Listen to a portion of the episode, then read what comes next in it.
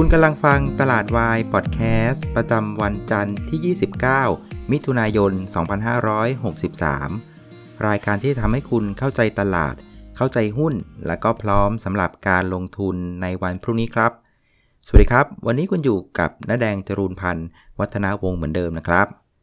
สำหรับคลิปนี้นะครับ ขอกราบขอบพระคุณคุณพี่จิราภานะครับ ที่เป็นผู้บริจาคสนับสนุนรายการตลาดวายพอดแคสต์นะครับ ก็ขอให้ประสบความสำเร็จในการลงทุน แล้วก็มีสุขภาพร่างกายที่สมบูรณ์แข็งแรงด้วยนะครับสำหรับเพื่อนๆท่านใดนะครับ สนใจร่วมสนับสนุนรายการนะครับ ก็สามารถดูรายละเอียดได้บนหน้าจอ YouTube ไปเลยนะครับ ขอบพระคุณมากๆครับ เพื่อนๆครับ วันนี้เสียงนะครับอาจจะดูผิดปกติไปเล็กน้อยนะครับ มาจาก 2 เหตุผลนะครับ เหตุผลที่1เนี่ยก็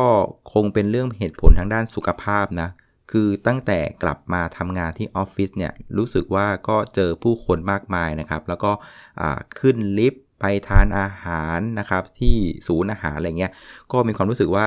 เริ่มเจ็บคอละนะฮะเพื่อนๆสังเกตไหมว่าตอนที่พวกเราไปทำงาน work from home เนี่ยแล้วก็เรียกว่าได้อยู่แต่บ้านนะครับจำกัดการเจอผู้คนเนี่ยรู้สึกเหมือนกันไหมว่า สุขภาพร่างกายเนี่ยค่อนข้างแข็งแรงเลย อย่างตัวผมเองเนี่ยผ่านมา 4 เดือนกว่าๆเนี่ยไม่เป็นหวัดเลยนะฮะร่างกายดีมากเลย แต่ว่าพอกลับมาออฟฟิศนะโอ้โห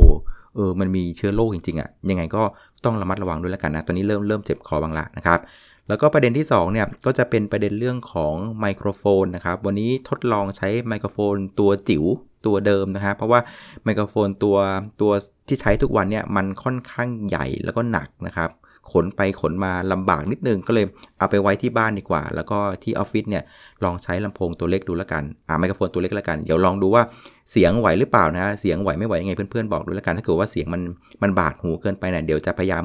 ขนเจ้าไมโครโฟนตัวที่ใช้ปัจจุบันกลับมาไว้ที่ออฟฟิศแล้วกันนะครับเอาละนะครับเราไปดูตลาดหุ้นกันดีกว่านะครับวันนี้ตลาดหุ้นเนี่ยก็ถือว่าค่อนข้างคือถ้ามาดูที่ราคาปิดจะรู้สึกว่ามันไม่มีอะไรนะครับ แต่ว่าระหว่างวันก็ถือว่า ลดไปพอสมควรเลยทีเดียวนะครับ เอาราคาปิดกันก่อนนะครับ วันนี้เซ็ตติดลบไป 0.6 จุดนะครับ ปิดที่ 1,330 ก็แทบไม่เปลี่ยนแปลงนะครับ แต่ว่าดีกว่าเอเชียนะครับ เพราะว่าวันนี้เอเชียโดยเฉลี่ยนะก็จะติดลบกันประมาณสัก 1-2%เลยนะครับ คือเอเชียนะยังได้ประเด็นที่กดดันนะครับมาจากสหรัฐอเมริกานะครับ หลังจากตัวเลขผู้ติดเชื้อนะคะโคโรนาไวรัสที่อเมริกาเนี่ย มันกลับมาทะลุ 40,000รายเรียบร้อยแล้วนะครับถ้าเพื่อนจำกันได้นะเมื่อ 2 สัปดาห์ก่อนนะมันแผ่วลงมา 20,000 ราย คนก็เชื่อว่าเอ้ยสงสัยเอาอยู่นะครับแต่ว่ามันก็เริ่มมีกลิ่นนะเริ่มค่อยๆ ยืนขึ้นมายิงขึ้นมานะครับจาก 20,000 กว่ากลายเป็น 26,000 30,000 33,000 38,000เนี่ยแล้วไปจ่อออทามไฮที่39,000นะคนก็บอกเอ้ยอาการไม่ไหวแล้วนะครับ แล้วก็พอไปสัปดาห์ที่ผ่านมาเนี่ยมันทะลุไป 40,000 เรียบร้อยแล้วแล้วก็เสาร์ที่ก็ทะลุไป 40,000 กว่าเนี่ย คนก็มองว่าสงสัยจะเอาไม่อยู่นะครับ ซึ่งเจ้าผู้ว่าการรัฐต่างๆ ในอเมริกาเนี่ยก็เริ่มเรียกว่าเริ่มสั่งถอยเลยนะ คือก่อนหน้าเนี่ยแกก็เอาไปกับคุณทัพไงลุยลุยเปิดประเทศนะครับ แต่พอมันทะลุ 40,000 กว่าเนี่ยก็เริ่มถอดใจกัน เริ่มมีการเรียกว่าปิดพื้นที่เสี่ยงบ้างแล้วนะครับ คนก็กังวลว่าถ้าอเมริกาเนี่ยเอาไม่อยู่นะนะครับ อันนี้ก็สะท้อนอ่าเรียกว่าผลลบต่ออเศรษฐกิจทั่วโลกเลย ก็ต้องไม่ลืมว่าอเมริกาเนี่ยเป็นประเทศที่มีเศรษฐกิจที่ใหญ่ที่สุดในโลกนะครับ งั้น indicator หนึ่งที่เอาไว้ดูเรื่องนี้ก็คือเรื่องของราคาน้ำมันนะครับ สังเกตดูพอผู้ติดเชื้ออเมริกันอะมันเริ่มเรียกว่าไต่ขึ้นอย่างรวดเร็วเนี่ยนะครับ เรียกว่าราคาน้ำมันเนี่ยเรียกว่าปรับตัวลงเลยฮะคนก็กลัวว่าความต้องการใช้น้ำมันฮะที่ฝั่งอเมริกาเนี่ยมันจะหายไปนะครับ มันก็เลยทำให้เอเชียเนี่ยเมื่อวานนี้เรียกว่าพอเห็นอเมริกาเมื่อวันศุกร์เนี่ยติดลบกัน 700 จุดจากเรื่องนี้นะวันนี้เอเชียก็เลยว่าแผ่วกันลงมาประมาณสัก 1-2%นะครับซึ่งหุ้นไทยเองเนี่ยก็ลงตามเอเชียเช่นกันนะครับ คือระหว่างวันเนี่ยเราลงไปลึกถึงลบ 18 จุดเลยนะ 1312 นะครับ แต่ว่าอพอช่วงบ่ายๆนะ ปรากฏว่าแถวๆ สักประมาณ 4 โมงนะเหมือนเซตบ้านเราเริ่มตั้งลำได้นะครับ ตอน 4 โมงปุ๊บ แหม เริ่มมองซ้ายมองขวาแล้ว เฮ้ย เอาไว้เอาวะ นะครับ ก็เริ่มค่อยๆ ไต่ขึ้นนะครับ จากบริเวณ 1,320 เนี่ย ไปจบที่ 1,330 คือพูดง่ายว่ามาจากก้นอะ10 บวก 10 จุดเลยนะครับ ภายในเวลา ครึ่งชั่วโมงเลย ก็เป็นอะไรที่ Amazing มากๆนะครับ ซึ่งประเด็นนะครับที่ทำให้ตลาดหุ้นไทยเนี่ยมันกลับมาได้ในครึ่งชั่วโมงสุดท้ายนะครับ ผมก็มองว่ามันมีอยู่ประมาณสัก 3 ประเด็นนะครับ ประเด็นที่ 1 ก็คือว่านะครับตัวของสัญญา t f e c นะครับ S50 M20 เนี่ย เมื่อวานอ่าเข้าไปวันนี้เนี่ยเป็นวันสุดท้ายนะครับของการหมดอายุนะครับเพราะฉะนั้นพวกนักทุนสถาบันต่างๆ ที่ช่วงก่อนหน้าเนี่ยเขาใช้ทีเฟกในการเรียกว่าป้องกันความเสี่ยงพอร์ตเขาด้วยนะครับเพราะฉะนั้นมันก็จะมีการเขาเรียกว่าทั้งดันหุ้นเพื่อปิดสถานะนะครับหรือเคลียร์ทีเฟกนะครับคือคลายทีเฟกคือมั่วหมดเลยนะครับแต่ว่าอาการหลักๆนะมันจะเป็นลักษณะของการเรียกว่าลากหุ้นขึ้นมาเพื่อปิดสถานะคงค้างนะครับมันก็เลยทำให้หุ้นเนี่ยมันปรับขึ้นมาได้ในช่วงครึ่งชั่วโมงสุดท้ายนะครับประเด็นที่ 2 ก็คือเรื่องของ window dressing นะครับ ก็ช่วงที่ผ่านมาเนี่ยนักทุนสถาบันก็ต้องยอมรับว่า มีบทบาทในตลาดหุ้นเราค่อนข้างมากนะครับเพราะฉะนั้นเขาจะทำอะไรเนี่ยมันก็ทำได้โดยง่ายนะครับ แล้วยิ่งตลาดหุ้นอะมันเซลงมาจาก 1,450 นะครับ ลงมาประมาณเกือบเกือบอ่าพันสกว่าเนี่ย คือมันลงมาประมาณ 100 จุดนะครับ มันก็แหม มันก็อยู่ในจังหวะที่สมควรแหละที่จะต้องมีการทำ window dressing กันบ้าง คือเคาะขวาให้ราคามันกระโดดขึ้นเพื่อให้ตัวของ NAV ของกองทุนอะ มันมีขนาดที่ดูดีนะครับ แล้วก็ประเด็นที่3นะครับ ผมว่ามันน่าจะเป็นเรื่องของ ไอ้ Super Savings Fund Extra นี่แหละนะครับ อย่างที่บอกคือคนไทยเนี่ยเขาให้ซื้อตั้งนานแล้วไม่ซื้อนะครับ มันก็ต้องซื้อตอนที่มันไฟลนก้นแหละนะตอนวันสุดท้ายนะครับ ซึ่งวันสุดท้ายของ SSF Extra เนี่ยมันอยู่ที่วันนี้อ่าขอไปวันวันพรุ่งนี้นะครับ วันที่ 30 มิถุนานะครับ เพราะฉะนั้นเราจะเห็นว่ามันเริ่มมีแรงซื้อเข้ามา เพื่อนๆลองไปถามเพื่อนๆที่นั่งทำงานด้วยกันนะว่า ซื้อหรือยัง S S F นะครับ เพราะงั้นยิ่งนักลงทุนรายย่อยเนี่ยนะครับไปซื้อนะครับ S S F มากเท่าไหร่เนี่ยนะครับ มันก็เหมือนเป็นการส่งกระสุนให้กับนักทุนสถาบันในการเข้าซื้อหุ้น ซึ่งเวลานักลงทุนเนี่ยซื้อ S F F Extra เข้าไปเนี่ยคือพอสถาบันได้เงินมาปั๊บเนี่ยเขาไม่สามารถอมเงิน แล้วก็เอาไปซื้อวันอื่นได้นะ คือได้วันไหนเนี่ยนะครับยิ่งยิ่งได้ตอนเช้าเนี่ยต้องรีบปิด position ภายในตอนเย็นเลยนะครับไม่งั้นมันจะเรียกว่าเสียโอกาสนะครับเพราะฉะนั้นเนี่ยด้วยวอลลุ่มของการทำ t f e c นะฮะในเรื่องของการปิด position นะครับของซีรีส์ M นะครับเรื่องของ window dressing นะครับแล้วก็เรื่องของ super saving fund S S F extra เนี่ยมันก็เลยทำให้นักทุนสถาบันเนี่ยเรียกว่าเป็นคนเรียกว่าพาตลาดหุ้นนะครับออกจาก 1320 ขึ้นไปปิดที่ 1330 บวก 10 จุด ภายในเวลาครึ่งชั่วโมงไปเลยนะครับ คราวนี้นะครับมาดูในแง่ของผู้เล่นกันบ้างนนะครับ ซึ่งก็อย่างที่บอกคือนักทุนสถาบันมีบทบาทมากนะครับ เมื่อวานอ่าเข้าไปวันนี้นะครับนักทุนสถาบันเนี่ยก็ซื้อไป 1,852 ล้านบาท ซื้อติดต่อกันเป็นวันที่ 2 แล้วนะครับ รวม 2 วันทำการเนี่ยก็ 4,000 ล้านบาทนะครับส่วนนักทุนต่างชาติก็ยังคงขายอย่างต่อเนื่องนะครับขายไป 642 ล้านบาทนะครับก็รวมกันประมาณสัก8-9 วันทำการแล้วนะ 21,700 ล้านบาทนะครับเพราะฉะนั้นจะเห็นว่าช่วงนี้มันจะเป็นภาพ ตลาดที่ค่อนข้างมั่วๆอยู่นะครับในช่วงของวันที่ 29 วันที่ 30นะครับแต่ว่าถ้าดูมูลค่าการซื้อขายเนี่ยอันเนี้ยมันก็เห็นภาพชัดเลยว่านักทุนนะครับรายย่อยเองเนี่ยเริ่มกงกงแล้วนะครับ คือตลาดมันไม่มีทิศทางไงนะครับ อย่างที่บอกคือมามันหลุดแนวรับสำคัญ 1380 ลงมาเนี่ย มันทำให้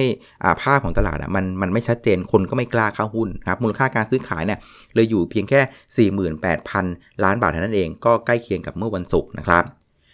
อ่า คราวนี้มาดูชุดหน้าหุ้นที่นันตลาดกันบ้างนะครับสตัวใหญ่ก็จะเป็นตัวของปตทนะครับ ไทยพาณิชย์กสิกรไทยนะครับ ปตทบวกมา 0.7%ไทยพาณิชย์บวกมา 2%แล้วก็แอดวานก็บวกมานิดหน่อยนะครับ ก็สังเกตดูหน้าหุ้นน่ะ มันเป็นลักษณะของหน้าหุ้นที่เอาไว้ทำอินเด็กซ์เท่านั้นเลยนะครับ เกี่ยวกับเรื่องของ t f e c นี่แหละนะครับ ส่วนธนาคารก็ก็เหมือนกับขึ้นมาได้บ้างนะ แต่ว่าอย่างที่บอกคืออ่าเรื่องเรื่องก่อนหน้าที่เป็นเรื่องของ NPL เรื่องที่แบงก์ชาติห้ามปันผลห้าม ซื้อหุ้นคืนอะไรเงี้ยนะครับสตรัคเจอร์ของการทำงานของกลุ่มธนาคารนะผมว่ายังคงได้รับการกดดันอยู่นะ มันก็ฟื้นได้ไม่ได้มากเท่าไหร่นะครับ แต่ว่ามันมีหุ้นตัวอื่นที่ปรับตัวขึ้นมาแล้วก็น่าสนใจมาคุยกันนะครับก็มีอยู่ 3 ตัวนะ ตัวแรกก็จะเป็นตัวของ TQM นะครับ TQM เนี่ยก็เป็นโบรกเกอร์ประกันภัยนะ วันนี้ปรับตัวขึ้นมาถึง 7%เลยนะครับ บางคนก็บอกว่ามันเป็นเรื่องที่ว่าโควิด -19 มันกลับมาติดเชื้ออีกแล้วในต่างประเทศนะครับ แต่ก็ต้องบอกว่า TQM เนี่ยนะครับเขาไม่ได้ทำมาหากินในต่างประเทศนะเขาขายประกันนะครับให้กับคนไทยนี่แหละนะเป็นโบรกเกอร์ประกันภัยนะครับคราวนี้คำว่าเป็นโบรกเกอร์นะแปลว่าเขาไม่ได้เป็นเป็นผู้ออกกรมธรรม์นะเขาเป็นคนเหมือนเป็นคนกลางนะครับพูดง่ายว่าเหมือนกับ เป็นโบรกเกอร์หุ้นนะคล้ายๆกันนะครับคือเอาจับแพะชนแกะนะครับแล้วก็กินส่วนต่างอ่าเป็นค่าธรรมเนียมอะไรอย่างเนี้ยนะครับก็ถามว่ามีความเสี่ยงในแง่ของการอ่าบริหาร เบี้ยประกันที่ลูกค้าส่งมาไหมความเสี่ยงก็ไม่มีนะครับ เพราะฉะนั้นการกินส่วนต่างแบบนี้ก็ทำให้เป็นบริษัทที่มีความเสี่ยงค่อนข้างน้อยนะครับ ซึ่งก็บอกว่าในช่วงที่ผ่านมาเนะ่ยเขาสามารถขายตัวของประกันโควิดได้ถึง 1 ล้านคนนะครับ ซึ่งมันดียังไง มันดีตรงที่ว่าคือเดิมทีอะเมื่อก่อนอะ TQM น่ะเขาขายแต่พวกประกันรถยนต์เป็นสำคัญไง เพราะฉะนั้นลูกค้าเขาส่วนใหญ่น่ะก็เป็นแค่ลูกค้าคนที่ขับรถ คนที่เป็นเจ้าของรถนะครับ แต่พอพอพอโควิดมันบุกเนี่ยนะครับเขาก็ไปขายประกันเกี่ยวกับเรื่องของอป้องกันสุขภาพนะโควิด -19 มันก็เลยเหมือนทำให้เขาเนี่ยไปได้ลูกค้าในกลุ่มที่เขาไม่เคยได้นะครับ เมื่อก่อนได้แต่คนที่ขับรถ ตอนนี้เริ่มได้ลูกค้าที่เป็นสาวออฟฟิศมนุษย์ออฟฟิศนะครับคนทำงานทำงานต่างๆ ที่ไม่ได้เป็นเจ้าของรถ ซึ่งรอบเนี้ยนะครับได้มาถึง 1 ล้านคนนะครับมันเลยทำให้เขามีโอกาสที่จะสามารถเอาประกันอื่นๆ ไปขายด้วยนะครับเช่นเขาบอกว่ามันจะมีเรื่องของประกันชีวิต ประกันสุขภาพอะไรต่างๆเนี่ย TQM ก็จะเหมือนกับเปิดโอกาสในการขายนะครับซึ่งโมเดลเนี้ยเป็นโมเดลที่ฝรั่งเห็นแล้วก็เออเออแม่งตกใจนะครับคือสัปดาห์ที่ผ่านมานะ TQM เขามีการลดโชว์ด้วยแล้วก็เอาโมเดลเนี้ยไปเล่าให้กับนักลงทุนต่างชาตินักลงทุนต่างชาติเริ่ม buy idea ไงก็เลยเริ่มเข้ามาซื้อ TQM อย่างต่อเนื่องเลยนะครับเพราะฉะนั้นใครมีอยู่ก็ถือได้นะสบายๆนะครับ ส่วนอีกตัวหนึ่งก็จะเป็นตัวของ BEC นะครับ BEC เนี่ยวันนี้บวกมา 8%นะครับ ซึ่งเมื่อเช้าเนี่ยผมก็เล่าให้ฟังในรายการใช่ไหมว่าตัวเนี้ยมันส่งกลิ่นแปลกๆนะครับ อันที่ 1 ก็คือเรื่องของ block trade เนี่ยเป็นกลิ่นแรกที่มองเห็นเลยนะครับ ปรากฏว่า Open Interest นะครับของคนที่เล่น block trade เนี่ยมันเพิ่มขึ้นอย่างมีนัยสำคัญนะครับ ถ้าจำไม่ผิดประมาณสัก 40%พอเราเห็น block trade อะนะครับมี Open Interest เพิ่มขึ้นเยอะๆนะ เหลี่ยมเพื่อนๆเลยเลยนะ ไปดูเลยนะ ถ้าตัวไหนมี OI เพิ่มขึ้นเยอะนะให้เพื่อนๆนะรีบเข้าไปดูกราฟนะครับ แล้วไปดูที่ time frame day ก่อน ถ้า pattern ของ time frame day เนี่ยมันดูดี เช่นว่าจ่อเบรกนะครับ แล้วก็เริ่มมีเทรนที่เป็นบวก หรือมี volume ที่เข้าอัดเข้ามาด้วยเนี่ย อันเนี้ย เริ่มมีกลิ่นและน่าสนใจนะครับ จากนั้นนะถ้าเอาชัวร์หน่อยนะ ลองดูใน time frame ย่อยนะครับ เช่น time frame 5 นาที 15 นาที 10 นาทีก็ว่าไปเนี่ยถ้าเราเห็นวอลลุ่มเนี่ยมันไล่เข้ามาในช่วงบ่ายเนี่ยของเมื่อวานนะ อันนี้เริ่มมีกลิ่นแล้วนะครับ คือเวลาหุ้นไล่ตอนบ่ายเมื่อวานหรือตอนเย็นเมื่อวานอะแล้ว OI มันเพิ่มขึ้น time frame day มันอัดเข้ามาเนี่ยอย่างเงี้ยแปลว่ามันเตรียมที่จะเล่นในวันพรุ่งนี้ ซึ่งก็ถือวันนี้นะครับ แล้วพอวันนี้เนี่ยผมก็ไปเช็คข่าวดู เอ้ยมันมีข่าวจริงๆนะครับ มันมีข่าวเรื่องของการเรียกว่ากลุ่มผู้บริหารจะมีการโยกย้ายกัน คือก่อนหน้าเขาบอกว่าในตระกูลมารินนนะบริหารโดยกลุ่มพี่ชายนะครับครั้งนี้เขาบอกว่ากลุ่มน้องสาว 3 คนน่ะจะเข้ามาเป็นผู้บริหารละหลังจากอยู่ด้านหลังมานานอ่าเพราะฉะนั้นพอมันมีการเปลี่ยนแปลงปุ๊บนะครับในเชิงของการบริหาร มันก็เกิดความหวังขึ้นทันทีนะครับมันก็เลยทำให้หุ้นเนี่ามีความคาดหวังแล้วก็ปรับตัวขึ้นได้นะครับ อ่าเพื่อนๆก็ลองไปฝึกดูแล้วกันนะครับ เหลี่ยมดูหุ้นแบบนี้นะครับ ไปดู OI ก่อนนะครับ Open Interest ปรับตัวขึ้น ไปดู Time Frame Day Time Frame ย่อย และไปเช็คข่าวดู ถ้ามันมีข่าวในเชิงบวกนะก็มีสิทธิ์ที่จะเล่นเช่นกันนะครับ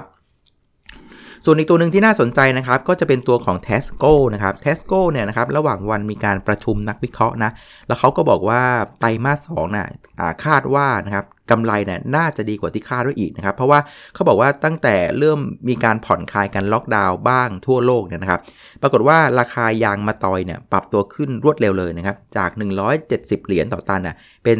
330 ละเพราะฉะนั้นไอการตั้งสำรองด้อยค่าของสินค้าคงเหลือน่ะเมื่อไตรไตรมาสหนึ่งเนี่ยมันก็จะมีการกลับรายการนะครับซึ่งไตรมาสหนึ่งเนี่ยเขาตั้งสำรองไปมาสัก 2,000 ล้านบาท เพราะงั้นพอกลับรายการปุ๊บนะครับหักนู่นหักนี่แบบปั๊บเนี่ยมันก็เลยทำให้ไตรมาสสองน่ะ ท่าทางว่ากำไรเนี่ยจะพลิกกลับมาได้อย่างมีนัยสำคัญเลยนะครับ ในขณะที่นะครับเพื่อนๆจำได้ไหมคำว่า pen up demand ซึ่งเราเห็นมาแล้วในกลุ่มของ Home Pro Global ที่คนถูกล็อกดาวน์พอเปิดห้างปุ๊บ ไอห้างพวกนี้ขายดิบขายดีเลยนะครับเขาบอกว่า ตัวของยางมาตอยเนี่ยก็มีเพนอัพดีมานเช่นกันนะครับพอกลับมาเปิดปุ๊บเนี่ยโอ้โหคนก็มีแรงซื้อเข้ามามหาศาล ซึ่งจะทำให้เขาคาดว่าในไตรมาสสองน่ะวอลลุ่มการขายของตัวยางมาตอยเนี่ยน่าจะดีขึ้นมากเลยนะครับซึ่งนักวิเคราะห์ก็บอกว่ามีโอกาสนะที่ตลาดจะมีการปรับประมาณการขึ้นด้วยนะครับเพราะฉะนั้นวันเมื่อวานอะวันนี้น่ะหุ้นก็เลยปรับตัวขึ้นมา 5%นะครับเพราะฉะนั้นใครที่มีหุ้นตัวนี้อยู่นะผมว่าก็ถือต่อได้สบายๆเช่นกันนะครับ เอาละคราวนี้ไปดูกลุ่มที่ติดลบกันบ้างนะครับ กลุ่มที่ติดลบก็จะมีตัวของปทสพลบเล็กน้อยนะ1%นะครับ CRC ลบ2%แล้วก็โอสถสภาเนี่ยลบไป3%นะครับตัวที่น่าสนใจก็คือโอสถสภาครับ คือโอสถสภาเนี่ยระหว่างวันนะครับ มันมีข่าวออกมาว่าทางบูมเบิร์กนะเขารายงานมาว่า ผู้บริหารนะครับได้มีการขายหุ้นนะครับ3%นะครับให้กับนักทุนสถาบันนะครับ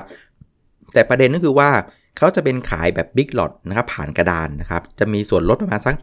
5-7%นะครับราคาขายจะอยู่ที่ประมาณสัก 36 บาทสลึงถึง 37 บาทนะครับก็เกิดขึ้นระหว่างวันในวันนี้นะครับก็เป็นเงินประมาณสัก 3,000 ล้านบาทนะครับมันก็เลยทำให้หุ้นเนี่ยซุดตัวลงมาวันนี้ปิดลบไป3%นะครับแต่ว่าเพื่อนๆอย่าเพิ่งตกใจนะนะครับผมว่าประเด็นเนี้ยนะครับเวลามันเกิดบิ๊กหลอดไอเดียสำคัญคือ ต้องไปดูว่าบิ๊กหลอดระหว่างใครกับใครนะครับแล้ว ไอคนที่ขายเหลือเท่าไหร่นะครับ อย่างในเคสเนี่ยนะครับเขาบอกว่าเป็นกลุ่มของเจ้าของนะครับโอสถานุเคราะห์เนี่ยแหละครับก็มีการขายหุ้นออกมา3%นะครับแต่เขาบอกว่าหลังจากการขายแล้วเนี่ยกลุ่มเนี่ยก็ยังคงถือหุ้นกว่า 50%นะครับเพราะงั้นทิศทางในการบริหารต่างๆนะก็ไม่ได้เสียหายอะไร เพราะฉะนั้นประเด็นที่ 1 ก็คือว่าปัจจัยพื้นฐานไม่ได้เปลี่ยนแปลงนะครับ อันนี้คือฝั่งของขาขายนะ คราวนี้ก็ต้องมาดูว่าแล้วไอ้ขาซื้อเป็นใครนะครับคราวนี้ขาซื้อเนี่ยเป็นนักลงทุนสถาบันนะครับซึ่งพฤติกรรมของนักลงทุนสถาบันนะเพื่อนๆจะเห็นมาหลายครั้งนะคือเวลาขอซื้อบิ๊กหลอดก้อนใหญ่นะครับจากผู้บริหารจากเจ้าของบริษัทนะส่วนใหญ่นะด้วยแกก็เหมือนกับซื้อซื้อซื้อโฮเซลไงซื้อซื้อเสื้อโหลอะนะครับมันก็จะได้ในราคาถูกนะครับเพราะฉะนั้นส่วนใหญ่เวลานักทุนสถาบันซื้อหุ้นบิ๊กหลอดแบบเนี้ยเขามักจะขอต่อรองราคานะครับในราคาที่มีส่วนลดจากราคาในกระดาน เพื่ออะไร พื่อให้อย่างน้อยเนี่ยกองทุนเขาเรียกว่าโอกาสที่จะขาดทุนน้อยลงอะคือเสียเปรียบน้อยลงนะครับ เพราะว่าเขาซื้อหลอดใหญ่นะครับคือพูดง่ายไม่อยากขาดทุนก็เอาเปรียบตลาดนิดหน่อยเอาเปรียบนักทุนรายย่อยว่าเฮ้ยฉันซื้อทีละหลายๆหุ้นน่ะช่วยลดได้ชั้นหน่อยสินะครับก็เป็นเรื่องของการเจรจาต่อรองกันนะครับเพราะฉะนั้นอันนี้เป็นเรื่องปกตินะซึ่งเพื่อนๆจำได้ไหมว่า เหตุการณ์แบบนี้มันเคยเกิดขึ้นมาแล้วเมื่อประมาณสักเดือนเดือนที่แล้วนะครับผมจำไม่ผิดนะจำได้ไหมวันนั้นน่ะคาราบาวกรุ๊ป CBG นะครับก็มีภาพ big lot เช่นกันนะครับผู้บริหารเจ้าของเนี่ยขายหุ้นให้กับนักลงทุนสถาบันซึ่งมาขอ discount ราคาจากราคาในกระดาน ถ้าจำไม่ผิดประมาณ 5%นะครับวันนั้นที่เกิดขึ้นน่ะอาการเหมือนวันนี้เลยนะครับ วันนั้นคาราบาวกรุ๊ปเนี่ยลงนะวันเดียวเลยนะ จาก 100 บาทลงมา 95 บาท แล้วเกิด big lot ในวันนั้นนะเจ้าของยอมขายหุ้นก้อนใหญ่ให้กับนักลงทุนสถาบันนะครับ ก็ discount ประมาณสัก 5%แต่หลังจากนั้นเกิดอะไรขึ้นนะครับเพื่อนๆเราไปดูกราฟนะ อ่าคาราบาวกรุ๊ปก็ค่อยๆ ปรับตัวปรับตัวขึ้นมา วันนี้ก็อยู่ที่ 99 บาทไปเรียบร้อยแล้วนะครับ ซึ่งเรื่องนี้นะมันสื่อให้เห็นว่านะโอสถสภา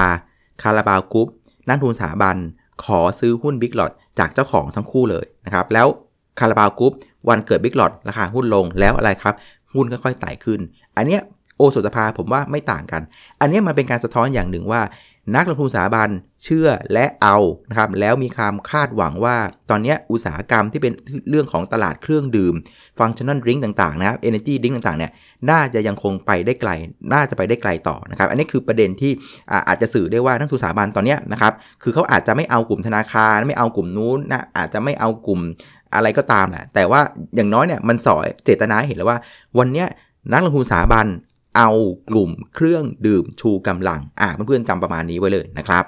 โอเค เพราะงั้นการปรับตัวลงของโอสถสภาในในวันนี้นะผมว่าก็ไม่ได้เป็นเรื่องเสียหายอะไรนะครับ ภาพเชื่อว่า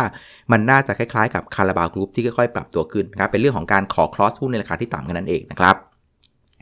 ส่วนอื่นๆนะครับก็ระวังนิดนึงแล้วกันนะครับ กลุ่มไฟแนนซ์เนี่ยถ้าไปดูจะเห็นว่าราคาหุ้นน่ะพลอยลงมาอย่างต่อเนื่องเลยนะครับ MTC สวัสด์เนี่ยทำนิวโลแล้วนะครับ KTC ต่อทำนิวโลเช่นกันนะครับ อันนี้มันก็ไปเป็นประเด็นต่อเนื่องจากเรื่องของการประชุมกรงงในสัปดาห์ที่ผ่านมาใช่ไหมคือประเด็นอย่างที่บอกว่ามันแปลกตรงที่ว่า 1 คือคงดอกเบี้ยไว้เหมือนเดิม สะท้อนว่าเอาอยู่ แต่ปรากฏว่าเอาอยู่ยังไง ปรากฏว่ามีการปรับสมมติฐานลงหมดเลย ไม่ว่าจะเป็น GDP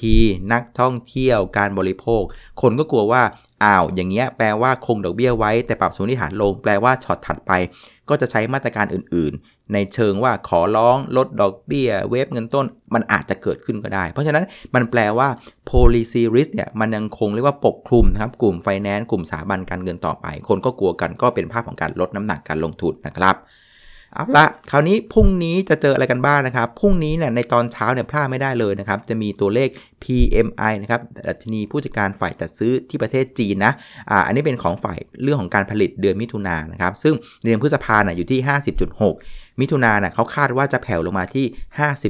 50.4 นะครับ ซึ่งพูดง่ายว่าตลาดมองลง อันนี้จะประกาศตอน 8 โมงนะครับ ถ้าเกิดว่ามันออกมามากกว่า 50.4 นะ อันนี้ตลาดก็อาจจะตอบรับในเชิงบวกก็ได้นะครับ แต่ถ้าเกิดว่า ปรากฏว่าลงลึกกว่า5.4เนี่ย ก็มีความเสี่ยงเหมือนกันนะ ซึ่งผมเดานะ ผมเดาว่า ผมเดาว่าจะต่ำกว่า 50.4 แล้วกันนะ ผมมองลงแล้วกันนะครับ เอาละ คราวนี้กลับมาที่ เทรดแพลนของเรานะครับ คือช่วงนี้อย่างที่บอกเนี่ยมันเล่นหุ้นยากนิดนึงนะครับ มันเป็นช่วงที่มันเป็นปลายไตรมาสด้วย มันจะเกิด window dressing มันจะเกิดเรื่องของ super saving fund นะครับ แล้วก็ตลาดเริ่มเกรงๆแล้วนะครับ เมื่อเห็นผู้ติดเชื้อที่อเมริกามันมันเร่งตัวขึ้น เพราะฉะนั้นจะเห็นว่ามันมันไม่ค่อยเล่นเป็น sector สังเกตไหมมันไม่เล่นเป็น sector แต่ว่ามันจะเล่นเป็นรายตัวนะครับ อย่างตัวไหนเนี่ยงบดีจัดๆเนี่ย คนก็จะกล้าเล่นอย่างตัวของ Tesco เนี่ยเป็นต้นนะครับ เพราะฉะนั้นก็ระมัดระวังการลงทุนนิดนึงนะครับ อย่าอย่าประมาทนะครับเอาละคราวนี้สำหรับ trade plan นะผมว่า trade plan เดิมเรายังถือว่าทำได้ดีทีเดียวนะครับ trade plan ของเดิมล่าสุดของเราคือว่าสำหรับการเก็งกำไรระยะสั้นนะ ถ้ายังคงต่ำกว่า 1,333เนี่ยนะครับการทำ short term trading เนี่ย อาจจะยากนิดนึงนะครับ ก็ไม่ต้องรีบๆอะไรนะครับ เช่นเดียวกับสายโมเมนตัมนะ ถ้าต่ำกว่า 1350 ยืนไม่ได้นะสายโมเมนตัมระยะกลางก็รอก่อนก็ได้นะครับ ซึ่งตอนนี้ต้องยอมรับว่ามันค่อนข้างยากนะครับ ผมว่าจริงๆนะอยากจะบอกเพื่อนๆว่า ถ้าเราจะไปลุยกันจริงจังนะ ผมว่าไปดูภาพวันพุธดีกว่านะครับ เพราะว่าวันนี้มันเป็นวันสุดท้ายถ้าบางกองเขาจะทำ Windows Dressing นะครับ แล้วก็ถ้าบางกองมันจะได้เงินจากเรื่องของ Super Saving Fund เข้ามานะ เพราะฉะนั้นวันนี้ ผมว่านะ มันจะเป็นวันที่มั่ววันสุดท้าย แต่ถามว่านะครับวันวันอังคาร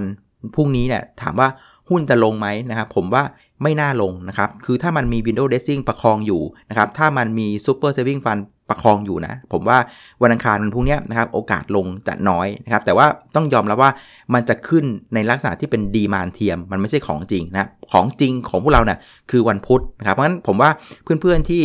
เก่งอะไรระยะสั้นนะครับมันยังต่ำกว่า 1333 ก็อย่าเพิ่งใจเย็นนะครับคนที่โมเมนตัมระยะกลางมันยังต่ำกว่า 1350 ก็รอก่อนใจเย็นนะครับผมว่าเดี๋ยวเรามาลุยกันจริงจังนะ มาดูกันจริงๆวันวันพุธจะดีกว่านะครับส่วนเพื่อนที่เป็นนักทุนระยะยาวนะผมว่าก็ดูประเด็นเรื่องของวัคซีนแล้วก็แล้วก็ดูเรื่องของผู้ติดเชื้อสารัฐเป็นสำคัญก่อนดีกว่า ไม่ต้องรีบใจเย็นนะครับ